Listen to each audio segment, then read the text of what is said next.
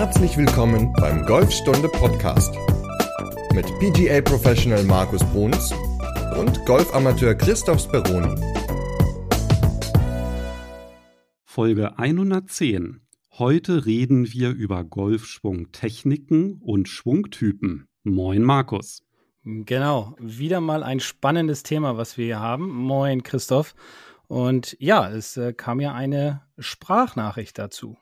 Genau, die hören wir uns mal direkt an. Hey ihr zwei, hier ist wieder einer der Kläuse und ich finde es super, wenn ihr mal zusammen eine Folge, einen Podcast mit Oliver Heuler zusammen machen könntet. Denn Oliver Heuler hat bestimmt einiges zu erzählen, Markus, wie bei dir die Ausbildung gelaufen ist. Und vielleicht sind ein paar Dinge dabei, die uns Anfängern und immer Verzweifelten so ein bisschen Hoffnung machen, dass selbst ein Markus seine Problemchen hatte in bestimmten Bereichen. Und Chris, du hattest ja auch eine Stunde bei Oliver Heuler. Und ich bin sicher, auch du kannst einiges dazu beitragen, äh, um uns den Podcast Abend äh, interessant zu gestalten. Macht weiter so und bis bald. Ciao, Servus. Ja, lieber Klaus, vielen lieben Dank für deine Nachricht. Der Oliver Heuler, der würde leider gar nicht in unsere Podcast-Folge kommen zu diesem Thema, weil ich glaube, ja, der konzentriert sich lieber so auf Schwungtechniken, aber da zufällig da ist, Oliver, wie war denn so die Ausbildung mit dem Markus? Ja, also die Frage geht in zwei Richtungen. Erstmal, was habe ich mit dem Markus gemacht als Golflehrer und was habe ich mit ihm als Golfer gemacht? Und die erste Frage kann ich noch ganz gut beantworten, obwohl das wie viele Jahre her ist, Markus? Wann hast du deine Ausbildung? Äh, 2002 bis 2005. Also das heißt, das sind 17 Jahre her. 17 da Jahre, ja, mehr, genau. Da habe ich nicht mehr ganz genau im Kopf, was wir jetzt an deinem Schwung gemacht haben, aber ich habe noch ganz genau im Kopf, wie die Ausbildung ablief, weil ich ja neben dir noch über 50 andere Lehrlinge ausgebildet habe. Ja, möchtet ihr, dass ich ganz kurz in zwei, drei Sätzen erkläre, wie die Ausbildung der Golflehrer ablief und dann können wir ja noch mal kurz über deinen Schwung reden, was ich da noch ja, weiß. Sehr gerne. Also das, was das Besondere hier war, und du korrigierst mich sofort, wenn du sagst, halt, das war gar nicht so gewesen. Ja, aber klar, mach ich. ist ja auch schon wieder ein paar Jahre her, dass ich den letzten ausgebildet habe. Das müssten jetzt schon wieder sechs Jahre sein oder so, dass das vorbei ist. Hm, und jetzt bilde ich keine Lehrlinge mehr aus, bin gar nicht mehr Mitglied in der PGA.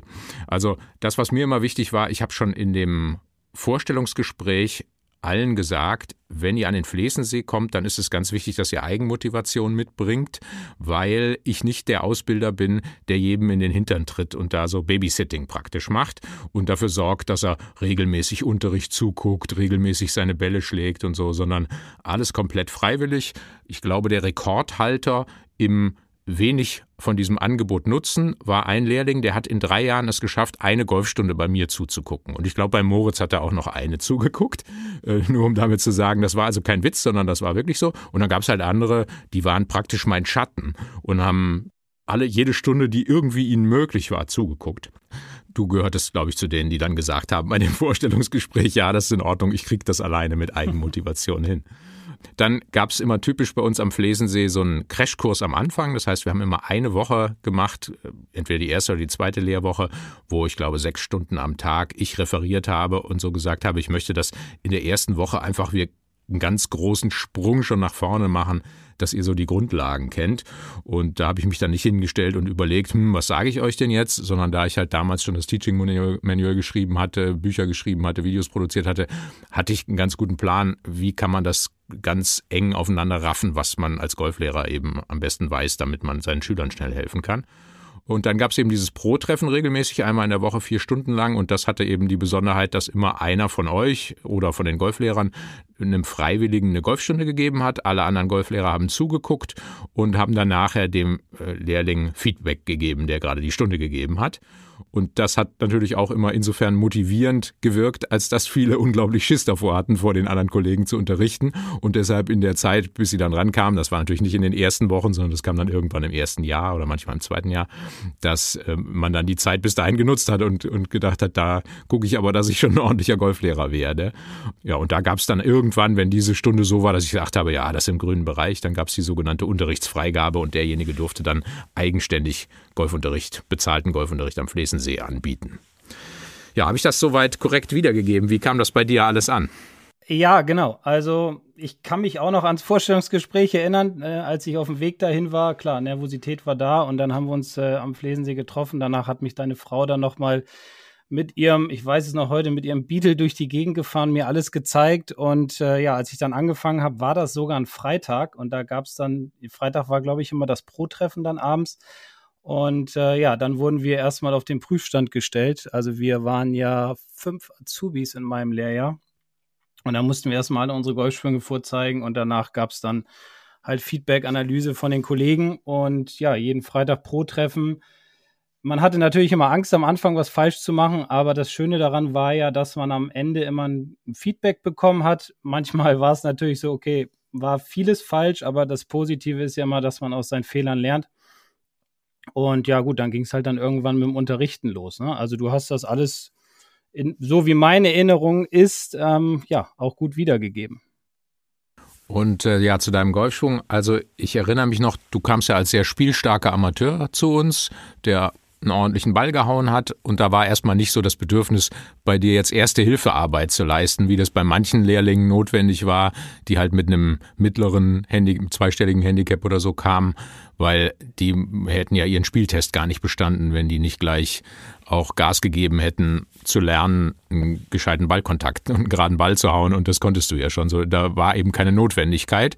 Und dann, also jetzt aus der Nachbetrachtung, korrigiere mich wieder, wenn es nicht so war, da bin ich immer sehr tolerant gewesen, habe gesagt, also grundsätzlich muss ich jemanden, der den Ball ordentlich schlagen kann, gar nichts beibringen. Wenn aber jetzt da Interesse ist und derjenige sagt, ja, Moment, mein Golfschwung ist ja jetzt gar nicht so, dass ich da perfekt zum Beispiel den Schwung meines Schülers vormachen kann, weil es ja immer so ist, dass wenn man auf einer Seite festhängt, sagen wir mal, derjenige, der extrem von innen kommt, der hat halt Schwierigkeiten, jemanden vorzumachen, ne, du kommst zu extrem von außen oder umgekehrt.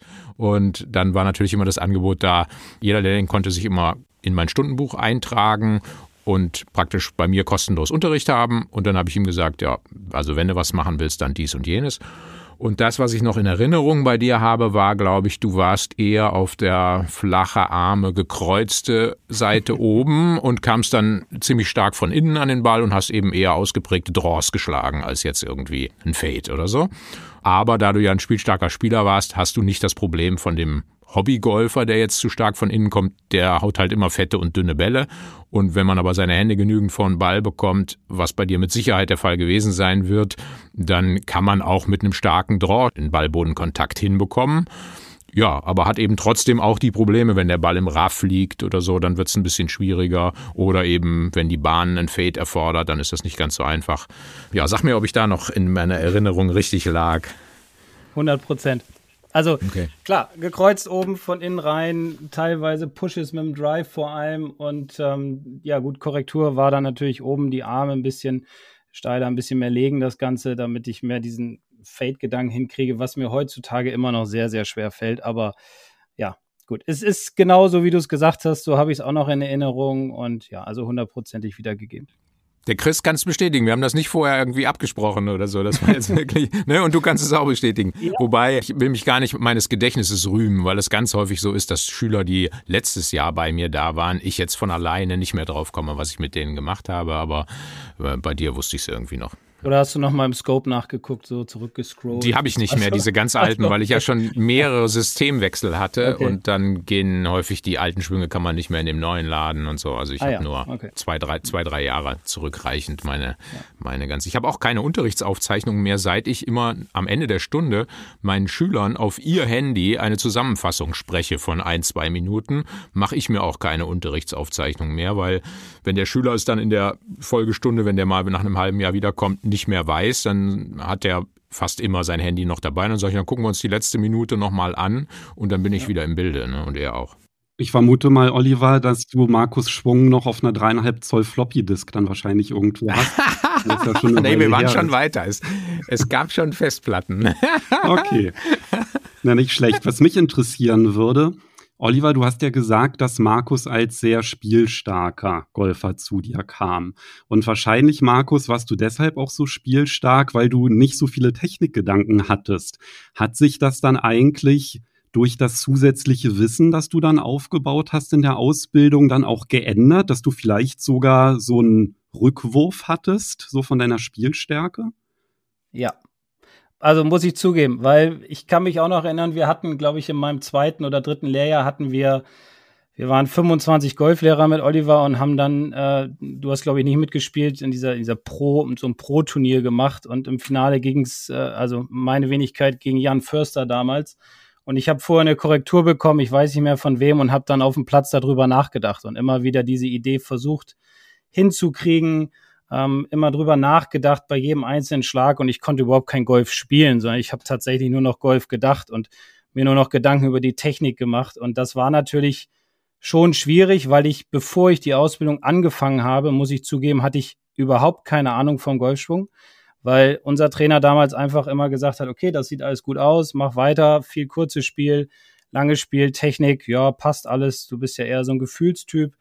Ähm, das, das kriegen wir alles irgendwie hin. Und als ich dann angefangen habe, kam halt die Technik dazu und da war mein Golfspielen erstmal schlechter. Aber im Nachhinein hat es sich natürlich gelohnt, weil mein Golfspielen wurde dann mit der Zeit wieder besser und je mehr man auf den Platz gegangen ist und je mehr man diesen Gedanken der Technik auf dem Platz abgelegt hat, umso besser wurde das Spiel dann natürlich wieder. Aber erstmal gab es definitiv einen kleinen Rückschritt, ja. Das heißt, es geht dir wahrscheinlich oder ging dir dann halt so wie dem Andrea, der uns eine Sprachnachricht geschickt hat. Und das ist nämlich auch der Grund, warum Oliver heute hier ist. Und zwar, Andrea ist 73 Jahre alt, kommt aus Graubünden, aus der Schweiz, war mal Mediziner und spielt ungefähr seit zehn Jahren Golf und seine Sprachnachricht, die war fast zehn Minuten lang. Ich habe mir erlaubt, lieber Andrea, die ein bisschen zu kürzen, damit wir die Folge hier nicht sprengen und ich schlage mal vor, dass wir uns die mal gemeinsam anhören und dann, Oliver, glaube ich, können wir mit dem eigentlichen Thema dann loslegen. Ciao, Christoph. Äh, ich bin Andrea. Es gibt ja wir, äh, verschiedene Möglichkeiten, den Golfschläger zu schwingen, da sind wir uns ja alle einig. Und jetzt wäre mein Themavorschlag für den Postcard, inwieweit kann oder soll oder darf man verschiedene Technikvarianten ausprobieren. Es kann ja schon sein, dass die eine Variante vielleicht eher für Spieler A und die andere Variante eher für Spieler B günstig ist. Noch eine lustige Anekdote übrigens. Als ich das las, dass von den Hüften, dass Marco sagt, man muss nur drehen, dann habe ich gelesen, dass Marco bei Oliver Heuler in der Ausbildung war. Und dann wollte ich schauen, ja, was sagt dann Oliver? Sagt er dasselbe wie Marco? Und auf der Webseite von Oliver Heuler habe ich ein Video gefunden, Überschrift Mythen im Golf. Heute würden wir vielleicht Fake News im Golf sagen. Und es steht da, für, den, für die allermeisten Golfer sei eine Bewegung der Hüfte überhaupt nicht notwendig. Das Bewegen der Hüfte sei nur nützlich für Tour-Professionals, damit sie keine Hooks schlagen. Da konnte ich nur noch sagen, da stehe ich armer Tor und bin so schlau als wie zuvor. Grazie mille, ciao. Oliver, ist es denn so? Gibt es unterschiedliche Golfschwungtechniken? Ja, es gibt unendliche Arten, den Golfschläger zu schwingen. Und die Frage ist eben, will man als Lehrer praktisch eine Philosophie formulieren, die da lautet, es gibt unterschiedliche Schwungtypen für unterschiedliche Körpertypen, für unterschiedliche Lerntypen und so. Und eine der bekannteren Varianten, die hat mal Mike Adams ersonnen, das ist so ein ganz bekannter amerikanischer Lehrer, die hieß Law, das stand für Leverage, Arc und Width. Und waren eben drei verschiedene Schwung Typen, also eher so der, der kleine, kompulentere, kräftige Typ, dann der schlachsige, große und so.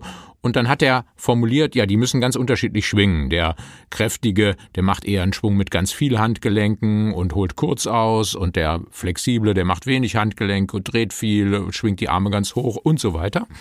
Und das hört sich dann erstmal super individuell an und man denkt irgendwie, ja, das muss doch besser sein, als wenn irgendwie man so einen Idealschwung im Kopf hat und den sozusagen auf jeden Golfer presst. Und das Problem ist aber, das lässt sich nicht durchsetzen. Also ich hatte, bin selber zwar nie da gewesen, aber ich hatte mal einen Lehrling, der ist dann da hingefahren, hat sich das Ganze vor Ort angeguckt. Und dann hat er gesagt, ja, da werden am Anfang Tests gemacht, da guckt man dann, wie lang sind die Arme, wie kann ich bei bestimmten Beweglichkeitstests abschneiden etc., dann kommt man in eine der drei Gruppen. Und in diesen drei Gruppen wird dann völlig unindividuell einfach geübt, na du musst jetzt spät winkeln. Oder ihr alle, die jetzt in dieser Gruppe müsst spät winkeln. Und ihr alle müsst jetzt steile Arme haben und so. Und dann habe ich gesagt, naja, dann ist es ja eigentlich noch viel weniger individuell als derjenige, der irgendwie einen Schwung im Kopf hat und aber dann individuell guckt, also sagen wir mal, der nette Herr aus der Schweiz, der jetzt da steht, dem will ich gar nicht sagen, du musst die Hüften drehen oder du musst sie nicht drehen, sondern ich gucke mir den an und wenn ich jetzt sehe, ach guck mal hier, der ähm, kommt extrem von innen an den Ball also so hat, sagen wir mal, so einen Schwung wie Markus und haut jetzt vielleicht keine Hooks, aber Pushes, weil er eben von innen kommt, haut zu früh den Boden und so weiter, dann kann das durchaus sein, dass der profitieren kann von der Information, dreh deine Hüften mehr. Wenn ich so Artikel schreibe oder Bücher äh, verfasse, dann weiß ich natürlich nicht jetzt, wer die liest, sondern dann kann ich immer nur sagen, okay, das Gros der Golfer. Und bei dem Gros der Golfer sehe ich, die kommen eher von außen an den Ball ran und nicht zu stark von innen an den Ball ran und hauen eher Puls und Slices. Und wenn derjenige sich jetzt überlegt, ich drehe mal meine Hüften mehr, dann werden sich ziemlich sicher seine Schultern auch mehr mitdrehen, weil wenn ich mich unten drehe, dreht sich das oben mit, außer ich bin so wahnsinnig geschickt, dass ich das hinkriege, meine Hüften mehr zu drehen, die Schultern aber weniger oder zumindest nicht mehr zu drehen. Super komplex, wenn ich den Leuten sage, probieren Sie das, machen Sie das mal ganz langsam so vor. Dann mache ich denen das vor, dann sehe ich immer neun von zehn kriegen das noch nicht mal langsam vorgemacht, weil es einfach zu anspruchsvoll ist. Also, wenn man dem durchschnittlichen Golfer sagt, dreh die Hüften mehr, drehen sich die Schultern auch mehr. Wenn sich die Schultern auch mehr drehen, kommen die Hände im Abschwung mehr nach vorne und er kommt eher mehr von außen als von innen. Und deswegen sage ich eben grundsätzlich ist das keine gute Idee, aber individuell muss man immer schauen. Genau.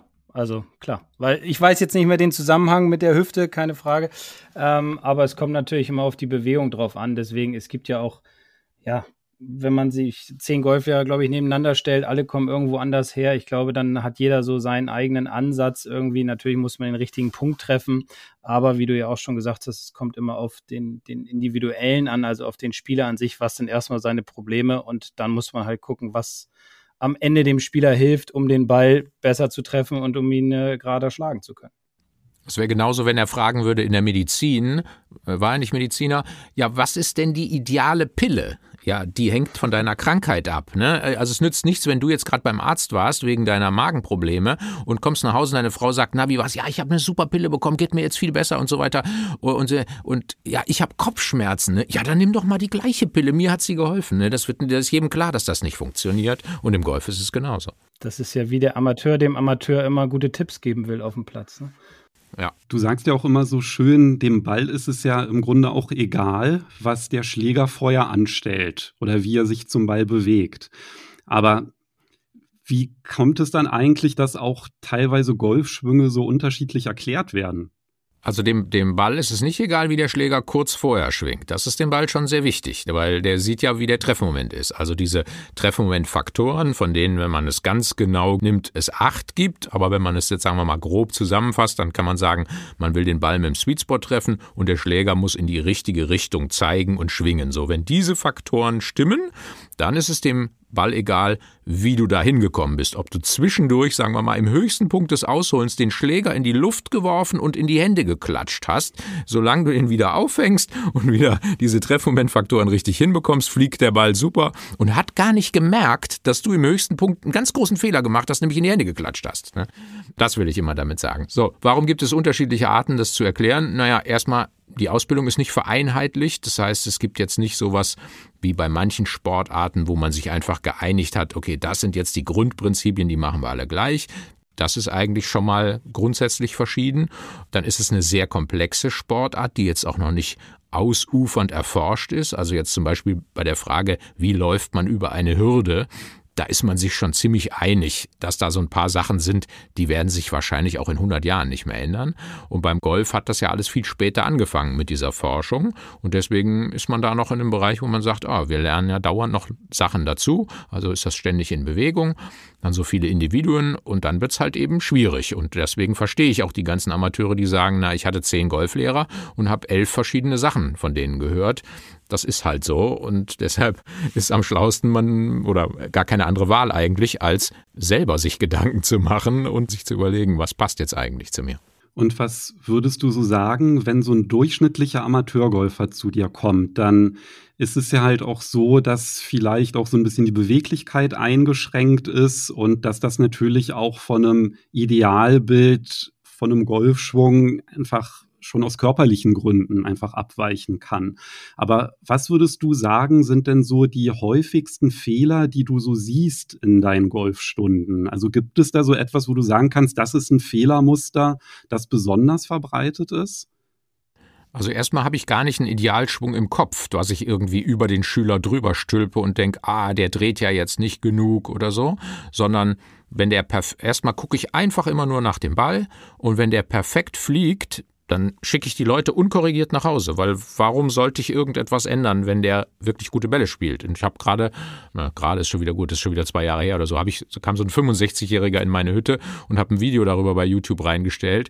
Der perfekte Ballkontakt mit einem Schwung, wo ich sage, ich wüsste gar nicht, was ich daran ändern will. Und dann schicke ich die Leute nach Hause und sage, für diese Stunde wird auch selbstverständlich nichts bezahlt. So, das ist aber eher natürlich der seltenere Fall. Das heißt, in der Regel kommt derjenige und haut irgendwelche Bälle, wo er sagt, ja, genau, das ist mein Problem, der Sliced oder der Pult oder ich treffe mit der Hacke, was auch immer. Und dann gucke ich gefiltert auf diesen Schwung und frage mich nur, okay, wenn er mit der Hacke trifft, welche Schrauben an diesem Schwung kann ich jetzt drehen, damit das weniger wird, dass der mit dem Sweet Spot trifft. Das, und mein Gedankenmodell ist immer so wie, da kommt eine Maschine und diese Maschine hat 50 Schrauben. Und von diesen 50 Schrauben sind mal locker 10 verstellt. Ich kann aber nicht in einer Golfstunde 10 Schrauben verstellen. Dann weiß der nachher nicht mehr, wie er heißt und wo links und rechts ist, sondern jetzt muss ich das Kunststück fertig bringen bei dieser Maschine, die mit 50 Schrauben perfekt funktionieren würde, wo 10 verstellt sind, dass ich an zwei Schrauben drehen darf und Nachher muss die Maschine wieder funktionieren. Die wird dann nicht funktionieren wie bei einem Tourspieler, aber so, dass derjenige sagt, ah super, ich treffe nicht mehr so doll mit der Hacke. Also das ist praktisch mein Ansatz. Das heißt, du gehst minimal invasiv vor. Das ist äh, ein Lieblingsbegriff von mir, weil ich mag das ja auch sehr gerne, wenn ich zum Arzt gehe und der sagt, ja, wir müssen eine OP machen und ich dann frage, ja, müssen Sie mich ganz aufschneiden und der sagt, nee, wir machen das minimalinvasiv. Dann finde ich das immer sehr angenehm und so geht meinen Schülern das auch. Kann mich noch, ich kann mich jetzt noch mal kurz zurück an meine Ausbildung. Ich kann mich noch an eine Situation erinnern, da hat der Marco damals zu dir gesagt, du musst 14, da haben wir so einen Spaß draus gemacht, 14 verschiedene Dinge gleichzeitig auf die Reihe kriegen, beziehungsweise ändern. Und dann hast du versucht, alle 14 Teile in dem Schwung unterzukriegen und es war eigentlich nicht möglich. Es fehlten immer welche, logischerweise. Deswegen, wenn man so ein, zwei Dinge, wenn man an denen rumschraubt, dann ja, sollte es danach dann im Grunde wieder besser gehen, weil sonst, wie du ja auch schon gesagt hast, verliert sich der Schüler irgendwo, hat viel zu viele Gedanken und äh, weiß dann ja nach der dritten, vierten Korrektur gar nicht mehr, was die erste war. Ja, wobei dazu würde ich gerne was sagen, weil das ist ein häufiges Missverständnis, dass man irgendwie so denkt, naja, so wie der Markus, der jetzt eben gesagt hat, naja, ich habe auf einmal angefangen zu denken und dann ging nichts mehr. Und dann ist natürlich die Schlussfolgerung bei dir, na, wenn ich jetzt gleich bei diesem Match besser spielen will, dann denke ich nicht drüber nach. Ja, stimme ich 100 Prozent zu. Aber der Hobbygolfer kann das nicht auf sich beziehen, weil der nicht die Fähigkeiten mitbringt, die du mitgebracht hast, also das koordinative Talent, was du hast, was weit über dem Durchschnitt ist, weil sonst hättest du nicht die Vorgabe gehabt. Was war denn deine Vorgabe eigentlich? Hattest du sogar Plusvorgabe oder? Nee, knapp an der Null dran damals. Okay, ja, ja, also da bist du ja in dem obersten Promille der Golfer gewesen und äh, deswegen hast du ein hohes koordinatives Talent und du wirst wahrscheinlich eine halbe Million Ballkontakte schon hinter dir gehabt haben und der Hobbygolfer, der jetzt vielleicht 50.000 Ballkontakte gehabt hat, nicht dieses Talent mitbringt, der kann jetzt nicht sagen, ja, wenn ich nichts denke, dann geht's am besten, weil wenn der einen Fehler drin hat, dann funktioniert es einfach nicht und dann kommt er nicht umhin und muss sich eben manchmal Sachen erstmal ins Bewusstsein rufen. Und weil du das gerade sagst mit den 14 Sachen, das, das wusste ich nicht mehr, dass es das mal gegeben hat, dass ich versucht habe, 14 Sachen nachzumachen, denn irgendwann muss wohl der Punkt gekommen sein, wo ich rausgefunden habe, wie viel kann ich wirklich. Und jedes Mal, wenn ich einen Vortrag vor Golflehrern gehalten habe,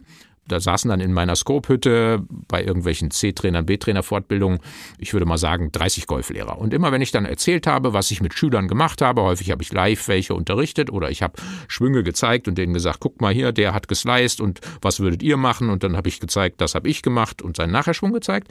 Und dann früher oder später kam immer von 30 Golflehrern der Einwand, ja Moment, das geht doch gar nicht, weil man hätte ja nachgewiesen, dass das Gehirn in einer Sekunde, so lange dauert der Golfschwung, gar nicht mehr Sachen Sachen machen kann als zwei oder manche sagen sogar nur eins. Und da habe ich gesagt, okay, das würde ich gerne widerlegen. Machen wir mal Folgendes. wir fangen links an und jeder von euch wirft eine beliebige Korrektur ein. Und dann sagt der erste, ja, Handgelenk oben Palmar. Dann sagt der zweite, Schläger oben gelegt. Der dritte sagt, ganz frühes Winkeln im Ausholen. Der nächste sagt, von außen kommen und so weiter. Und bei sechs bis acht habe ich immer gesagt, je nachdem wie ich mich gefühlt habe, jetzt ist mal genug. Und dann habe ich einen Schwung gemacht und jedes Mal hat es einen, maximal zwei Versuche gebraucht, bis ich einen Schwung vorgemacht habe, wo du alle sechs bis acht Korrekturen nicht nur leicht, sondern sogar deutlich ausgeführt gesehen hast. So, damit habe ich natürlich nicht bewiesen, dass es sinnvoll wäre, dem Amateur acht Sachen zu sagen. Aber damit habe ich schon mal bewiesen, dass es menschlichen Gehirn möglich ist, in einer Sekunde auch acht Sachen zu verarbeiten. Man, man macht das ja nicht in einem, sondern hintereinander und mit ein bisschen Training geht das. So, ich versuche das zu vermeiden, wie es irgendwie möglich ist und wenn einer mit einer Korrektur aus meiner Hütte rausgeht, bin ich total happy. Aber manchmal braucht er eben doch zwei und manchmal auch drei Korrekturen. Mhm. Und wenn ich dann sehe, derjenige kriegt es hin, warum nicht? Dann kann man ihm immer noch sagen, jetzt machst du das hier in der Hütte und denkst drei Sachen, was weiß ich, vorher denkst du an den Griff, beim Ausholen denkst du daran, im Abschwung denkst du daran. Dann kriegt er das hin. Dann sage ich ihm aber auch, wenn du jetzt auf den Platz gehst, kann das eventuell sein, dass das überfordert, weil auf dem Platz kommen halt noch so viele Eindrücke hinzu. Meine Hütte ist ja wie so eine kleine abgeschiedene Welt, total frei von Störfaktoren. Du spürst keinen Wind, du siehst keine anderen Leute und so. Und jetzt bist du auf einmal auf dem Platz, dein eigener Ball, Stress ohne Ende. Da kannst du nicht mehr so klar denken. Und dann funktioniert es eventuell auf dem Platz nicht. Dann muss man ihm sagen, feste zweigleisig. Spielst du auf dem Platz wie immer und gehst nach der Runde einfach nochmal auf die Range und da reißt du dich wieder zusammen, denkst wieder nach, bist in der Umgebung, wo alles leichter ist. Und irgendwann kommt ja der Punkt, das hat ja jeder bei anderen Sachen gelernt, wenn man Autofahren lernt, sich die Schuhe zubinden lernt oder so, stellt man ja fest, ja, am Anfang muss man immer drüber nachdenken, das ist ganz schön schwierig und irgendwann macht man es total nebenher. Und die, dieser Punkt kommt dann ja auch irgendwann beim Golf.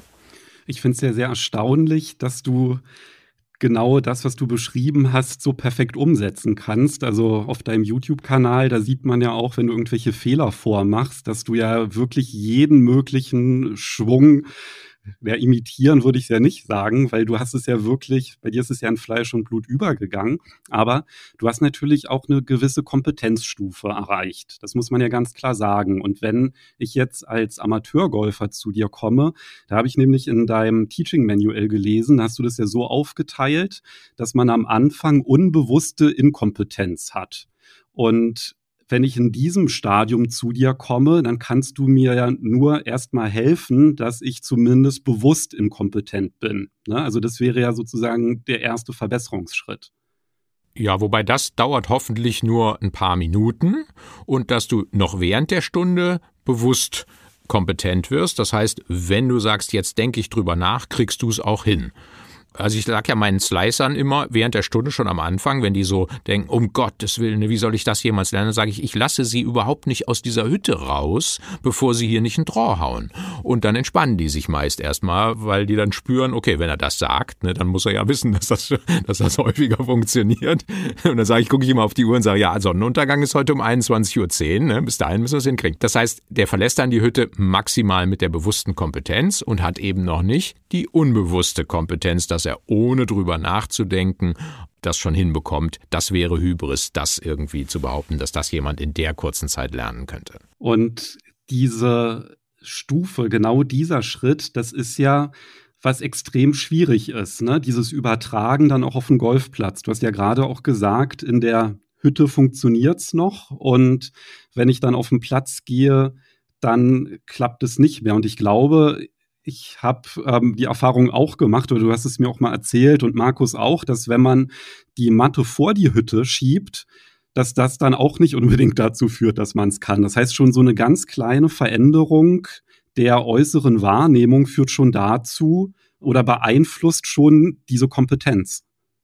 Ja, ich könnte schon hinten die Tür einfach nur aufmachen und das würde schon reichen, weil dann ist auf einmal so im Kopf drin, oh, vielleicht guckt da gerade einer rein. Und es heißt einfach, dass wenn du das, diese bewusste Kompetenz hast und musst drüber nachdenken, brauchst du die volle Konzentration. Du musst zu 100 Prozent darüber nachdenken, was du machst. Und der kleinste Störfaktor überfordert dich dann einfach in diesem Moment. Und deswegen reicht eben vor die Hütte gehen und der nächste Schritt ist dann, irgendwann kriegen die Leute das ja dann auch vor der Hütte hin. Und dann gehe ich mit denen noch nicht auf den Platz, sondern wir haben so einen Kurzplatz in der Nähe. Da stehen wir eigentlich auch noch halb auf der Driving Range und spielen gar nicht den Platz, sondern hauen auch nur von einer Stelle Bälle wohin, aber das sieht dann eben schon aus wie ein Golfplatz. Und da ist dann irgendwo eine Fahne im Hintergrund zu sehen und so. Und das macht es auch schon wieder ein Stück schwerer. Das Wichtige ist da dann, dass man eben genau die Stelle sucht, wo man sagt, ich schaff's noch so gerade eben. Wenn ich mich voll konzentriere, schaffe ich's. Würde jemand nach einer Stunde gleich auf den ersten Abschlag bei den Masters gehen, wäre das ja der praktisch der ultimative, ne, das hätte überhaupt gar keinen Sinn. Da, da würde er nichts lernen dabei. Und da sind halt dann auch manche Leute zu ungeduldig und versuchen das ein bisschen zu schnell. Und ich sage immer, man kann ganz, ganz lange zweigleisig fahren und einfach immer sagen, ohne schlechtes Gewissen gehe ich auf den Platz und mache da meinen alten Schwung. Und dann sagen die Leute immer, ja, aber dann übe ich doch nur wieder das Falsche. Und dann sage ich, naja, aber das machen sie doch jetzt seit fünf Jahren. Da machen doch fünf Runden jetzt den Kohl nicht fett. Und man kann ja immer nach der Runde wieder auf die Driving Range gehen und sei es nur für zehn Bälle. Weil das Wichtige ist immer dann, dass man sozusagen ins Bett geht mit der Bewegung, ah ja, so will ich sie dann irgendwann mal dauerhaft machen. Deswegen empfehle ich das immer. Ohne schlechtes Gewissen auf der Runde den alten Schwung machen. Und irgendwann kommt ja der Punkt, wo man auf der Range schon sagt, wow, ich brauche ja kaum noch drüber nachdenken und das klappt trotzdem. Und dann sagt man mal auf der Range zu denen, die einem neben einem stehen, hey, kommen Sie mal gucken, ich zeige Ihnen jetzt mal einen Draw. Ne, und dann hat man ja auch schon richtig Druck da. Und wenn man sieht, na, das klappt auch, na, dann ist der nächste Schritt, jetzt versuche ich es alleine auf dem Platz und dann mit anderen auf dem Platz und dann mal beim Zocken auf dem Platz und dann im Turnier und so und dann im großen Turnier so, so Stückchen für Stückchen tastet man sich halt daran. Wobei ich ja mal sagen muss, dass die Leute ja doch eine sehr, sehr große, also teilweise eine sehr große Erwartungshaltung haben. Wenn sie dann mal eine Stunde buchen, kommen sie auch häufig dann an und sagen, ja, so jetzt soll das Ganze äh, funktionieren. Ich möchte meinen Slice wegkriegen und möchte halt jetzt mal einen Draw schlagen oder zumindestens den Slice so minimieren, dass halt ein kleiner Slice, also ein Fade draus wird. Und wenn sie dann auf den Platz gehen und es nicht hinkriegen, dann kommen sie auch häufig wieder und sagen, ja, das hat ja alles nicht so funktioniert, was wir da gemacht haben. Und dann sind natürlich auch immer so die gleichen Gedanken bei mir, wie du sie gerade auch äh, wiedergegeben hast, dass man sagt, ja, jetzt nochmal auf die Range oder ähm, mach jetzt nochmal was anderes, um wieder ein positives Mindset zu haben und dann kommst du morgen wieder und morgen wird wieder an der Sache trainiert, weil das Ganze natürlich auch immer eine, ja, eine ganze Zeit braucht, um, um sich ja, einzuspielen mit dem Körper zusammen. Ne? Also ja, ich glaube schon, es ist immer sehr viel Aufwand und wenn man am Ende mit einem guten Gewissen nach Hause fährt, dann ist es äh, sehr positiv für den Spieler, so dass er dann beim nächsten Mal wieder positiv an die Sache rangeht und sich wahrscheinlich auch wesentlich schneller an die Korrekturen erinnert und sie dann auch wesentlich schneller umsetzen kann. Und da würde mich jetzt wirklich eure Erfahrung von euch beiden auch interessieren. Weil Oliver, du sagst ja, bei dir braucht man nur drei Stunden, um den Golfschwung zu lernen oder Ball-Boden-Draws schlagen zu können, richtig? Ja, also in der Hütte unter meiner Aufsicht ist das mein Ziel, dass ich das hinbekomme. Und wenn es dann mal, ich kann ja auch nicht für, für tausend Leute sprechen, aber wenn es dann mal in einem von tausend Fällen nicht klappt, dann unterrichte ich denjenigen eben kostenlos so lange weiter. Okay, der braucht halt mal vier Stunden, dann mache ich halt vier Stunden mit dem und jetzt halt trotzdem nur drei. Aber die allermeisten Leute profitieren einfach gar nicht davon, mehr Stunden zu nehmen, weil nach drei wissen sie das, was sie wissen müssen. Und dann ist ihnen allen klar, naja, ich kann jetzt noch nicht Golf spielen wie Markus Bruns, als er zu mir kam, aber sie wissen ganz genau, okay, wenn ich wieder einen Slice habe, denke ich da dran und wenn ich wirklich konzentriert dran denke und ich weiß, jetzt habe ich es auch gemacht, dann sehe ich am Ball, das hat geklappt. Das gleiche mit Ball-Bodenkontakt. Das ist mein Ziel, dass er das hinbekommt, aber nie verspreche ich demjenigen, im Gegenteil, ist sogar so, dass ich derjenige bin, der warnt davor und sagt, machen Sie es noch nicht auf dem Blatt. Doch, doch, das kriege ich hin, deswegen bin ich ja da. Äh, dann sage ich, nein, machen Sie es nicht, Sie tun sich gar keinen Gefallen, weil ich weiß es aus Erfahrung, dass Sie wiederkommen werden und dann haben Sie sich den Spaß verdorben. Wenn er die, den Golfplatz zur Driving Range umfunktioniert, dann gibt es halt Frust. Und dann geht er nachher wahrscheinlich noch gar nicht mehr nochmal dann auf die Range, um es jetzt wirklich zu üben, weil er so frustriert ist. Und deswegen ermutige ich sozusagen auch dazu, auf dem Platz ohne schlechtes Gewissen den alten Schwung zu machen. Wie lange hatte das bei dir gedauert, Markus, um weniger zu drawen, nachdem du wusstest, was du anpassen musst? Um weniger zu hucken, weil ich ja immer gerne gehuckt habe oder gepusht. Ähm, boah, daran kann ich mich gar nicht mehr erinnern, muss ich sagen. Weil das war gleich am Anfang und dann hat es immer ein bisschen gedauert. Wobei, wie Oliver nun auch eben gesagt hat, ich habe ja ja, keine Ahnung, wie viel Hunderttausende von Beikontakten gehabt und jeden Tag halt auch viel trainiert und der Körper war halt drauf eingestellt, ne? Und ähm, es war dann schon schwierig für mich, diese Bewegung erstmal halt wegzukriegen. Und wie lange es gedauert hat, kann ich dir gar nicht mehr sagen. Weiß ich nicht. Ob es jetzt drei Stunden waren, will ich jetzt nicht unterschreiben. Wahrscheinlich hat es länger gedauert, weil halt viel, viel mehr Input drin war. Dann kamen die ganzen Technikgedanken hinzu damals. Ähm, was, was muss man machen, wenn das und das passiert? äh, in der Ausbildung. Also das war ja schon, schon eine ganze Menge mehr, als wenn jetzt ein Schüler kommt und sagt, ja, ich slice jetzt den Ball, ich möchte jetzt gern Ball Bodendraw haben. Ähm, dann geht das Ganze vielleicht schon schneller, weil er halt noch nicht so viele Bälle geschlagen hat und so viele Ballkontakte hatte. Ja, der Hobbygolfer ist in einer günstigeren Situation, weil wenn er das ja. länger auf eine bestimmte Art und Weise macht, also es gibt so für mich so ein paar Indikatoren, die stehen immer auf Rot. Wenn jemand bei mir in die Hütte kommt und der haut relativ gute Bälle, spielt sehr lange schon Golf und spielt auf einem sehr hohen Niveau, dann geht bei mir, gehen bei mir alle Lampen an und ich sage, ich glaube, am schlausten nichts ändern wohingegen, wenn ich es noch nicht so lange mache, dann ist es viel leichter, da was zu ändern. Klar, der wird dann auch nicht sofort zu einem einstelligen Golfer, aber er wird ein größeres Aha-Erlebnis haben mit Mensch, gekommen bin ich mit einem Slice und gegangen bin ich mit einem Draw. Das geht eher einfacher, wenn es noch nicht so tief verinnerlicht ist. Und von deiner Erfahrung her, Oliver, was glaubst du, wie lange braucht denn so ein Durchschnitts, durchschnittlich begabter Amateur, das Gelernte, was er bei dir in drei Stunden gelernt hat, dann zu festigen. Also verfolgst du das manchmal auch? Also kommen dann Leute nach einem Jahr wieder und zeigen dann auch noch mal einen Fortschritt oder äh, wie ist da so dein Eindruck? Ja, verfolge ich mit großem Interesse und motiviere auch den Leuten, mir Schwünge zu schicken, wenn sie merken, es tut sich was. Und viele berichten dann auch, wenn ich dann, wenn die nach einem Jahr wieder am Flesensee aufschlagen und ich dann frage, wieso haben sie denn keine Schwünge geschickt? Dann sagen die häufig, ja, ja, ich wollte das zehnmal machen. Ich habe mich aufgenommen und dann wollte ich sie ihnen gerade schicken, aber dann habe ich es mir angeguckt und dann wusste ich ja eh, was sie sagen werden. und, und dann brauchte ich es gar nicht schicken. Und das ist ja auch mein Ziel, dass der in den drei Stunden nicht nur lernt, jetzt habe ich mal einen Draw geschlagen, sondern dass er zu seinem eigenen Golflehrer wird. Das heißt, dass er immer besser wird in der Fähigkeit, ah, wenn mein Ball das macht, dann muss ich im Treffmoment so gewesen sein, also muss ich während der Bewegung darauf achten, dass ich das wieder mehr mache. So sieht dann auch mein Zusammenfassvideo am Ende der Stunde häufig aus, dass ich sage, okay, wenn er fett kommt, denken Sie an das. Wenn Sie mit der Spitze treffen, an das. Wenn Sie slicen, an das. Damit er so eine Checkliste für sich hat. Da muss er ja kein Golflehrer werden, so wie Markus das werden musste, der jedem helfen kann. Er muss ja nur der Golflehrer für sich werden, was ja eine viel, viel einfachere Aufgabe ist. Die ändert sich dann wieder, wenn er ein Jahr später kommt und tatsächlich aus dem Slicer jetzt ein Drawer geworden ist, dann hat er jetzt ein neues Problem. Dann wird er sagen, jetzt treffe ich dauernd fett, das hatte ich früher nicht. Okay, dann braucht er wieder eine neue Analyse, aber dann reichen auch wieder manchmal dann schon nur noch zwei Stunden, weil er das Prinzip schon mal grundsätzlich verstanden hat. Und dann ist er wieder gewappnet mit den Informationen. Und wie lange es jetzt individuell dauert, bis es bei dem zu einer Verinnerlichung führt, kann ich nicht sagen, weil das ist so individuell. Es gibt Leute, ein Lehrling, der weiß gar nicht, welcher es war. Wahrscheinlich kennst du den auch noch, Markus. Ah ja, genau. Aber ich will seinen Namen nicht sagen, weil äh, die Informationen sind ja vertraulich. Der, der kam her und war auch Bundesligaspieler, einer der bekanntesten Clubs in Deutschland und hatte eine Korrektur, wo ich auch sagte, na, bei deinem Niveau weiß ich gar nicht, ob du das willst. Doch, doch, ich muss ja Schwünge vormachen, ich will ja auch einen perfekten Schwung haben und so, machen wir. Und dann habe ich das mit dem geübt im Herbst. Und dann ist er im Winter surfen gegangen, ich glaube auf Hawaii oder so, und hat kein einziges Mal den Golfschläger angefasst angefasst. Kommt im Frühjahr wieder raus, ja, na, wie viel hast du geübt? Ja, gar nicht. Und schlägt die ersten Bälle und seine Bewegung, die wirklich, das wirklich komplex war, ich glaube, es waren Übergangslegen oder Übergangskreuzen, bin ich mir ganz sicher, war weg.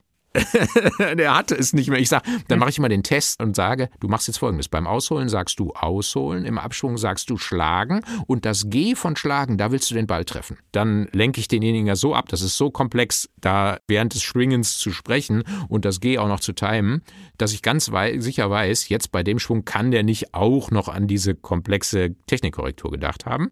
Und auch den Test hat er bestanden und es war weg. So, das wäre das Extrembeispiel in die eine Richtung.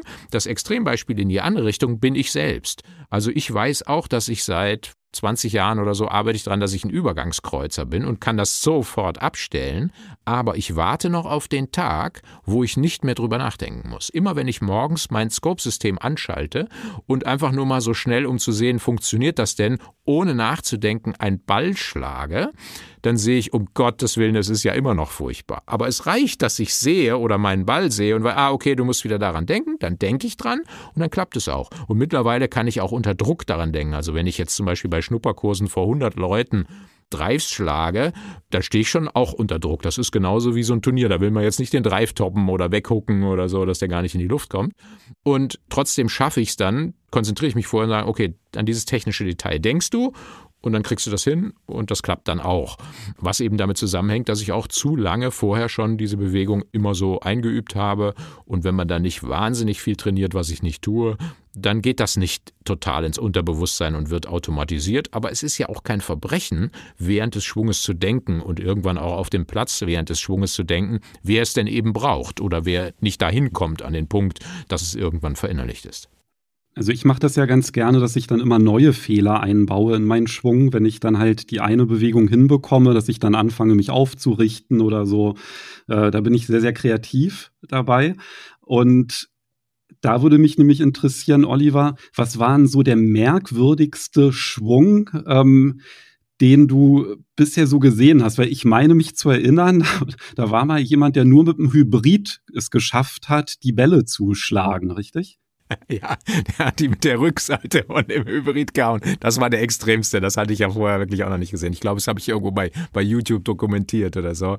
Äh, vom Schwung her der absurdeste war mal einer, den haben mir meine Kollegen nicht geglaubt. Also da habe ich bei einem Golflehrerkongress mehrere Schwünge gezeigt und unter anderem den gezeigt. Und da haben alle gesagt, komm, Olli, jetzt aber mal gut, ne? Den, den hast du doch instruiert, dass der, dass der so schwingt, weil der hatte so steile Arme, also wenn die senkrecht sind, die Arme, dann ist es ja schon so, das gibt es, glaube ich, selbst bei den extremsten Fällen, Jim Furyk und so, der ist noch nicht ganz senkrecht mit dem linken Arm, wenn man so von der Seite down the line guckt. Und der hatte Arme, die waren ich glaube, 35 Grad in die andere Richtung. also da, da konnte man praktisch sein Gesicht sogar noch hinter dem rechten Arm sehen. das ist ja krass. Und man, und man fragt sich auch, ne, wie kommt der da drauf, das so zu machen? Das fragen ja auch die Schüler immer, ne? Warum mache ich das denn? Und dann sage ich immer als Antwort, wissen Sie, das habe ich zehn Jahre lang als Golflehrer versucht, diese Frage zu beantworten, warum Leute bestimmte Bewegungen machen. Und das wurde manchmal richtig psychoanalytisch. Das heißt, da war man eine Frau und die hat dann immer ihre Arme angezogen, Boden vermieden. Und dann habe ich irgendwann so zum Spaß gesagt, ja, wahrscheinlich hatten sie früher einen Vater, der war ganz streng und da gab es einen ganz super Rasen, ja, und der durfte nicht kaputt gemacht werden und das haben sie irgendwie noch in sie. Da sagt sie, ja, genau, so war's. und aber das Ergebnis war, sagen wir mal, das wäre jetzt wirklich so gewesen, man findet genau die Ursache raus. Manchmal findet man auch raus, ah, der erste Golflehrer hat immer gesagt, ich soll am Glockenseil ziehen oder dies oder jenes und dann sage ich, ja, das führt dann dazu. Dann hat man die Ursache herausgefunden, aber das hilft null weiter, wenn ich jetzt weiß, warum ich das mal angefangen habe. Ich muss trotzdem lernen, es anders zu machen. Deswegen verschwende ich gar keine Zeit mehr damit, warum derjenige diese Bewegung macht. Aber ja, die, dieser Schwung, den ich gerade beschrieben habe, das war der extremste Schwung und der, den du beschrieben hast, das war der extremste Treffmoment.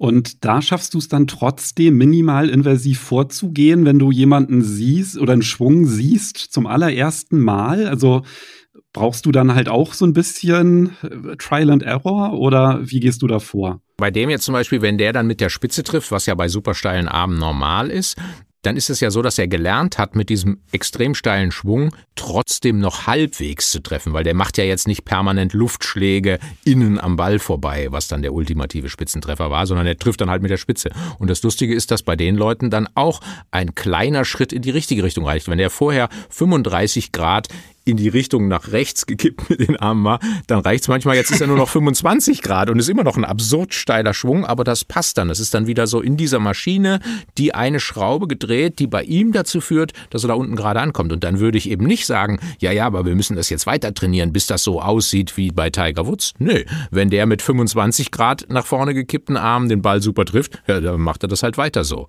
Ja, das ist das mit der Schublade, ne? Es kommt drauf an, was, was passt zum Spieler und wenn das nur diese Kleinigkeit ist und es reicht, dass der Ball besser getroffen ist, ist ja in Ordnung und man muss ja nicht jedem immer irgendein Muster aufzwängen und äh, dann die Schublade wieder zumachen. Das kann ja auch, äh, meistens funktioniert es ja auch Gibt ja auch keine Punktrichter, die jetzt dann nachher sagen, ja, schön, dass genau. der Ball bei 250 Mitte Bahn lag, aber wir müssen leider Punkte abziehen, weil sie haben nicht so schön geschwungen. Ja, ich, ich vergleiche das immer mit dem Eiskunstlaufen. Mir ist die B-Note egal, die A-Note ist wichtig. Also es ist vollkommen egal, wie du aussiehst, welche Klamotten du trägst, wie du am Ball stehst. Hauptsache, der Ballkontakt ist gut, der Ball fliegt in die richtige Richtung. Sollte es am Setup liegen, klar, wird man da was ändern. Ähm, und ansonsten ist es, ist es vollkommen wurscht, wie man aussieht. Das bedeutet, es gibt in dem Sinne sehr, sehr viele unterschiedliche Schwünge, mit denen man erfolgreich sein kann. Und die Kunst ist es im Grunde, die Anpassungen zu kennen, damit man einen wiederholbaren Golfschwung hinbekommt, um einfach bessere Ballkontakte zu erzielen. Und da braucht man natürlich idealerweise einen guten Golflehrer, der einem dabei dann auch wirklich helfen kann. Aber was mich jetzt trotzdem noch interessieren würde, Oliver, wenn ich jetzt ein kompletter Anfänger wäre, ich hätte jetzt noch nie einen Golfschläger in der Hand gehalten und ich sage, oh, hier Platzreifekurs, Gruppentraining, das mag ich alles nicht. Ich will es jetzt richtig wissen und ich möchte den Golfschwung richtig lernen. Wie würdest du da vorgehen, um den Golfschwung dann beizubringen? Wären das dann auch, wäre das in drei Stunden erledigt oder wie würdest du da vorgehen? Ja, ich gehe da ganz anders vor als 99 Prozent meiner Kollegen. Aber vorher will ich nochmal diese Frage beantworten, weil viele Leute, die dann zu mir kommen und viele Jahre schon alles anders gemacht haben, jetzt kriegen die die drei Stunden und merken, oh Mensch, das geht ja echt besser mit dem Draw, kann ich ja viel schöner Golf spielen als vorher. Dann sagen die so häufig, ach, hätte ich mal gleich bei ihnen angefangen. Und dann sage ich, schlagen sich das aus dem Kopf, dass ihr Leben da viel leichter geworden wäre, aus folgendem Grund. Wenn der Anfänger zu mir kommt und ich jetzt dem, sagen wir mal, den Griff zeige, vielleicht noch die Haltung zeige, aber jetzt macht er ja irgendwann mal eine Bewegung. Dann sehe ich ja in dem Moment schon, okay, in der Bewegung wären jetzt zehn Sachen, die würde ich ändern, wenn er ein Roboter wäre und ich könnte ihn programmieren einfach. Und jetzt kann ich ihm aber ja nicht die zehn Sachen sagen. Das heißt, auch der Anfänger bei mir kriegt in der ersten Stunde jetzt vielleicht eine oder zwei Informationen. Die sind ja auch eher weniger in der Lage, jetzt mehrere Sachen auf einmal umzusetzen, als der, der schon Spielerfahrung mitbringt. Und ich kann nichts dagegen tun, dass er jetzt in den ersten Stunden die acht Sachen, die ich noch nicht korrigieren konnte, schön falsch einübt. so, deswegen auch mit meiner Methode kann man nicht das Golfspielen abkürzen nach dem Motto, da hat jeder nach einem Jahr ein einstelliges Handicap. Das geht einfach nicht. So, was mache ich mit dem Anfänger? Ich mache eben nicht, dass er mit einem Eisen 7 auf der Driving Range, wohlmöglich noch ohne Tee, wohlmöglich noch ohne besonders gute Balllagen, weil das da alles so zerhackt ist, Bälle schlägt, weil das ist hoffnungslos überfordernd. Also die Anfänger, die ich so alleine trainieren sehe, wenn ich so über eine Driving Range schlendere, meinetwegen in einem anderen Golfclub, wo mich keiner kennt, dann denke ich immer, was machen die Leute? Warum machen die sich das so schwer? Da steht der Anfänger mit, einer, mit einem Ball, wo ich denke, da hätte ich jetzt Schweißperlen auf der Stirn bei der Balllage und überfordert sich gnadenlos. Also was mache ich? Ich gebe ihm ein Sandwedge in die Hand, ich tiehe den Ball auf und lasse ihn maximal halbe Schwünge machen. Jetzt könnte man natürlich noch weiter zurückgehen und sagen, ich mache nur Patten oder Chippen. Das ist mir dann aber ein bisschen zu wenig Golf, weil die Leute, die jetzt sagen, ich will eine Golfstunde haben, die möchten schon mal diesen Ball schlagen und dass der ein bisschen durch die Luft fliegt und so. Und wenn dann mit so einem halben Sandwedge ein 40, 50 Meter Schlag bei rauskommt, dann hat man schon so das Gefühl, ich spiele Golf. Chippen und Patten ist irgendwie Minigolf ähnlich. Also das heißt, das versuche ich schon, aber eben durch das Tee, durch den halben Schwung, durch den Sandwedge hat derjenige viel mehr Federspielraum. Die Schlagfläche ist größer, er kann sie deutlich verkanten nach rechts und nach links und da kommt kein großer Slice oder Hook bei raus. Das Team gibt ihm viel mehr Spielraum nach oben und nach unten. Und dann kann ich ja sehen, wenn dann wirklich ein super Talent kommt, dann langweilen wir uns nach zehn Minuten. Günter Jauch war so ein Beispiel. Hier am Flesensee waren häufiger Prominente, weil man die dann eingeladen hat, ihnen viel Geld bezahlt hat, dass sie eine Preisverteilung bei einem Turnier gemacht haben. Und dann wurden die immer, damit sie auch in der Zeit, wenn die anderen das Turnier spielen, was zu tun haben, zu mir geschickt. Und einer war zum Beispiel Günter Jauch. Und bei dem war das so. Nach zehn Minuten hat er mit einem Wedge von einem Tee Bälle geschlagen, wo ich gesagt habe, da gibt's ja gar nicht. Sie haben wirklich noch nie Golf gespielt? Nee, noch nie und so. Und hat man auch gesehen, ne, dass das nicht gelogen war. Naja, und dann bin ich halt sofort mit dem weiter weggegangen, dann das Tee immer niedriger, dann weggelassen und so. Das kommt halt vor, aber es gibt auch ganz viele, wo ich sage, Gott sei Dank, habe ich so mit denen angefangen und dann ist man ganz froh, wenn nach einer Stunde weiß ich nicht, die letzten fünf bis zehn Bälle halbwegs durch die Luft und halbwegs geradeaus fliegen und dann hat derjenige auch Spaß. Deswegen mein Geheimnis ist da, sich nicht zu überfordern. Das bedeutet, das Talent entscheidet über den Fortschritt am Anfang, aber auf lange Strecke hilft dann am Ende auch nur Training. Ne? Also einfach kontinuierlich weiterarbeiten am Schwung, an den richtigen Stellschrauben drehen, die du ja dann identifizierst in deinen Stunden und dann heißt es halt so lange an denen arbeiten, bis sich die neue Baustelle dann auftut. Ja, das Talent, dass das so entscheidend ist, äh, dass ich auch immer betone, und da unterscheide ich mich auch von vielen Kollegen, die so meinen, Talent gäbe es nicht. Ne? Das Gegenbeispiel zu Günter Jauch war eine Dame, die bei mir in die Hütte humpelt mit ihren Schlägern und zufälligerweise guckte ein Lehrling zu. Ich weiß nicht mehr, vielleicht war es sogar du das gewesen, kannst du ja gleich sagen, Markus. Sie sagt, ja, ich bin Anfänger, ich habe noch nie einen Schläger in der Hand gesagt, das ist nur ein Leihsatz hier. Und dann sage ich, wissen Sie was? Wir fangen mal am Puttinggrün an. Und dann guckt mich der Lehrling an, weil er ganz genau weiß, dass ich immer mit dem Sandwedge mit halben Schwüngen auf der Driving Range anfange und guckt mich so fragend an. Ich sag, wat ab, wat ab. Und dann gehen wir raus und ich mache erstmal einen Putt vor aus einem halben Meter, zeige ihr so den Puttgriff, den Putter und mache so zwei, drei Putts vor aus einem halben Meter. Und jetzt drücke ich ihr den Schläger in die Hand, für sie zwei, dreimal. Und jetzt kriegt sie folgendes Kunststück hin und schafft es viermal hintereinander, den Ball zu verfehlen bei einem halben Meter Putt. Und zwar deshalb zu verfehlen, weil sie so weit von außen kommt. Also sie holt noch einigermaßen aus, macht eine riesige Schleife, kommt wahnsinnig von außen und verfehlt nicht nur den Ball, sondern schlägt ein Divot links vom Ball, ungefähr 20 Zentimeter links vom Ball, auf dem Puttinggrün heraus.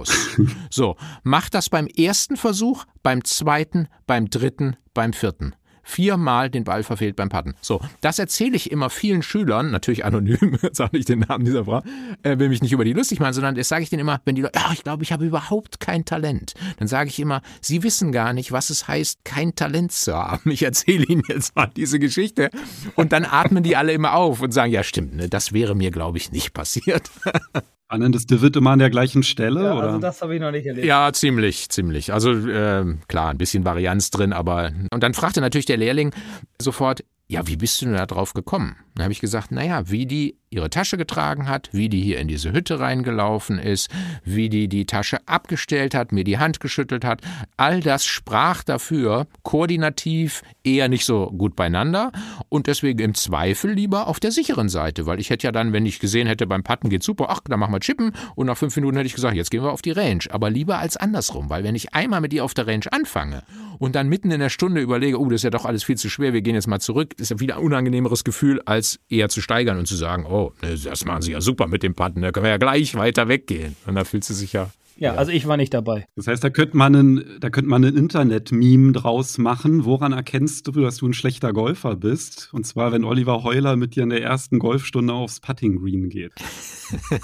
ja, da ist ja kein schlechter Golfer, sondern ist ja dann noch kein Golfer, ja, ja. sondern es ist halt jemand mit wenig koordinativem Talent. Und das ist überhaupt keine Schande, kein koordinatives Talent zu haben, weil die Leute, die dann auch so eher auf der Seite sind, wo ich sage, ja, wenn wir jetzt 100 Menschen in ihrem Alter mit ihrer Spielstärke nehmen würden, ne, dann wären sie vielleicht eher in den in der unteren 50, ne? also eher unterdurchschnittlich von dem Talent oder so. Oh, um Gottes Willen und so. Dann sage ich immer, ja, aber das macht ja gar nichts, weil die Ansprüche sind dann ja auch entsprechend anders. Ich sage denen dann zum Beispiel immer, ja, ich scheine relativ viel Talent zu haben, zumindest dieses Talent, was man braucht, um Schwünge nachmachen zu können. Das ist nochmal ein ganz anderes Talent als das, was Markus hat.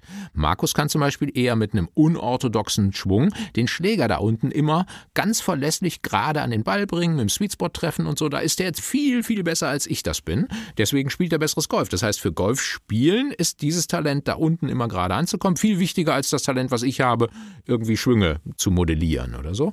Also da habe ich jetzt überdurchschnittliches Talent mit Schwünge modellieren, aber ich habe ja in anderen Bereichen überhaupt kein Talent. Zum Beispiel bei mir Musik. Ich weiß noch wie heute, es gibt einen Musiktest oder damals vor, wie lange bin ich jetzt in der Schule? Vor 40 Jahren gab es in der, in der Musikunterricht einen Test, wo man feststellen konnte, wie ist das musikalische Talent. Nämlich, man hat 20 Mal hintereinander zwei Töne vorgespielt, die sehr dicht beieinander lagen. Und man musste immer ankreuzen, ist der Ton der zweite höher oder ist er tiefer?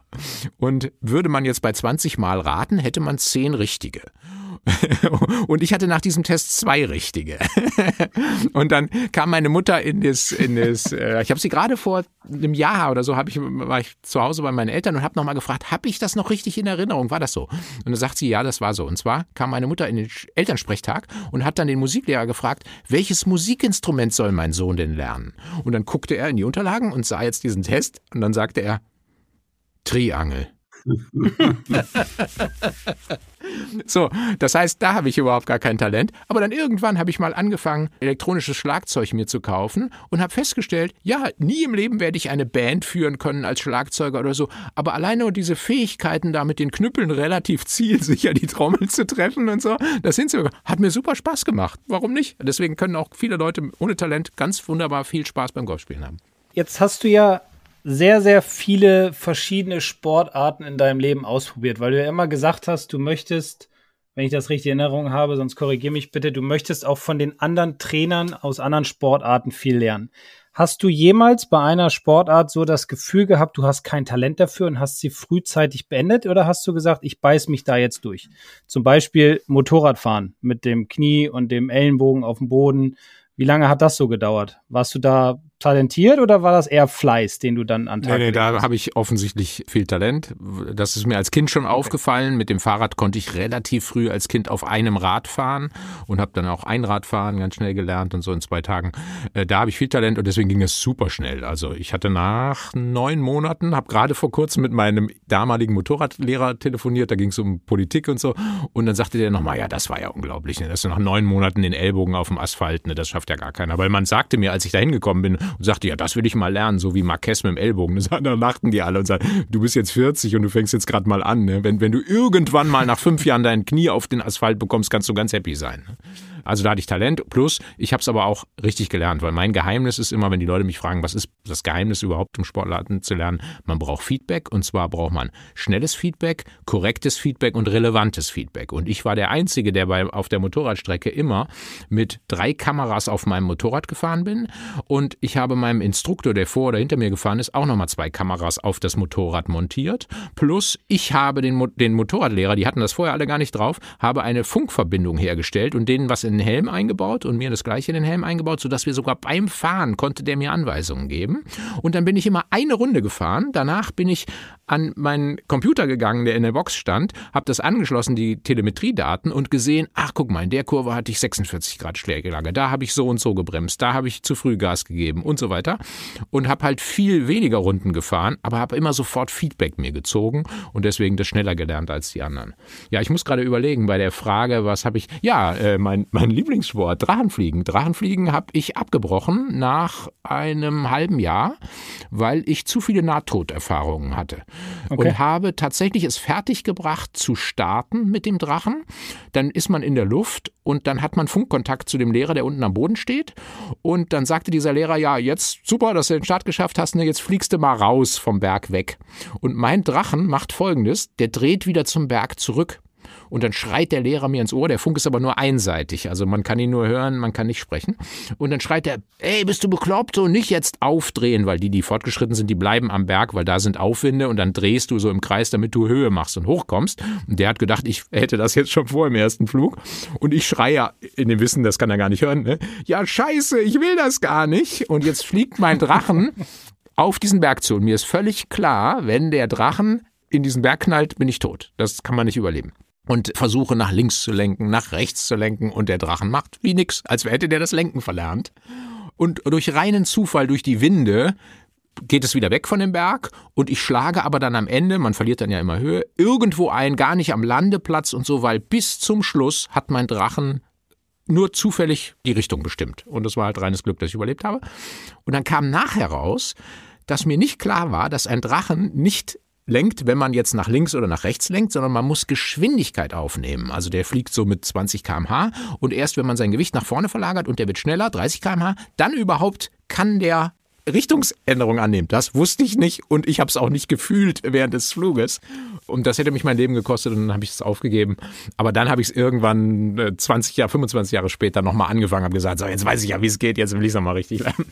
Ja, und dann hat auch alles gut geklappt. Und dann hat alles gut geklappt. Vermutlich. Ja, ja, sehr schön. Oliver, du hast ja gerade von unterschiedlichen Talenten noch gesprochen, die beim Golfspiel relevant sind.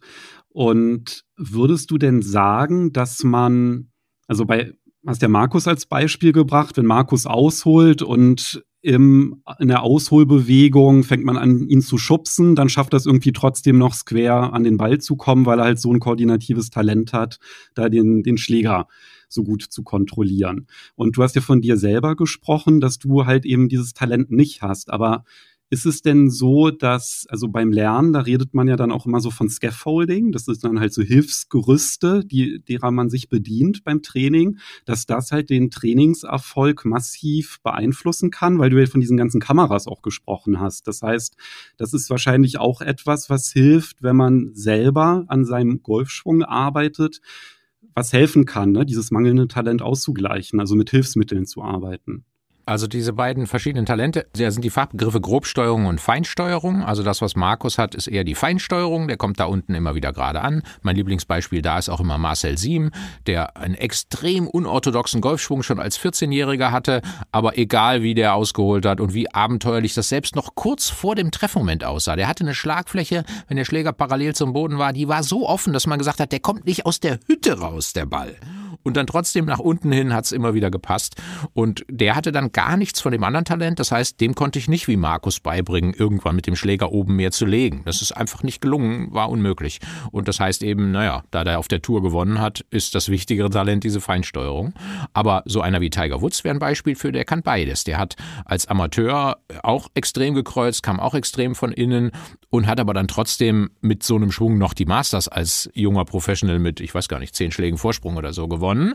Und dann hat er gesagt, so, also ich glaube, es, die Geschichte ist die, dass der nach den ersten Masters sich abends im Fernsehen das anguckt und sagt zu seinem Trainer Butch Harmon, du, so gehe ich nicht mehr auf die Runde. Das ist ja eine Katastrophe. Ne? Also, so kann ich ja unmöglich die Major alle gewinnen und den Rekord von Jack Nicklaus schlagen. Ich muss lernen, wie man das richtig macht. Und dann hat sich herausgestellt, Tiger Woods hat auch unglaublich viel Talent, seine Bewegung zu verändern und kam dann ja mit einem komplett anderen Golfschwung irgendwann auf den Golfplatz. Das ist natürlich die Idealkombination, wenn man beide Talente hat. So, wie kann man jetzt trotz Mangel an Talent das ausgleichen? Also, wenn man so wie Markus diese Feinkoordination hat, dann muss muss man gar nicht unbedingt erlernen. Ein Marcel Sieben muss gar nicht unbedingt erlernen, perfekten Schwung zu haben, kann auf hohes Niveau kommen. So einer wie ich kann sich das nicht erlauben, verkehrt zu schwingen. Bei mir war es immer so, mein Schläger kam in der Regel super auf dieser Ebene rein und stand auch immer gerade und so.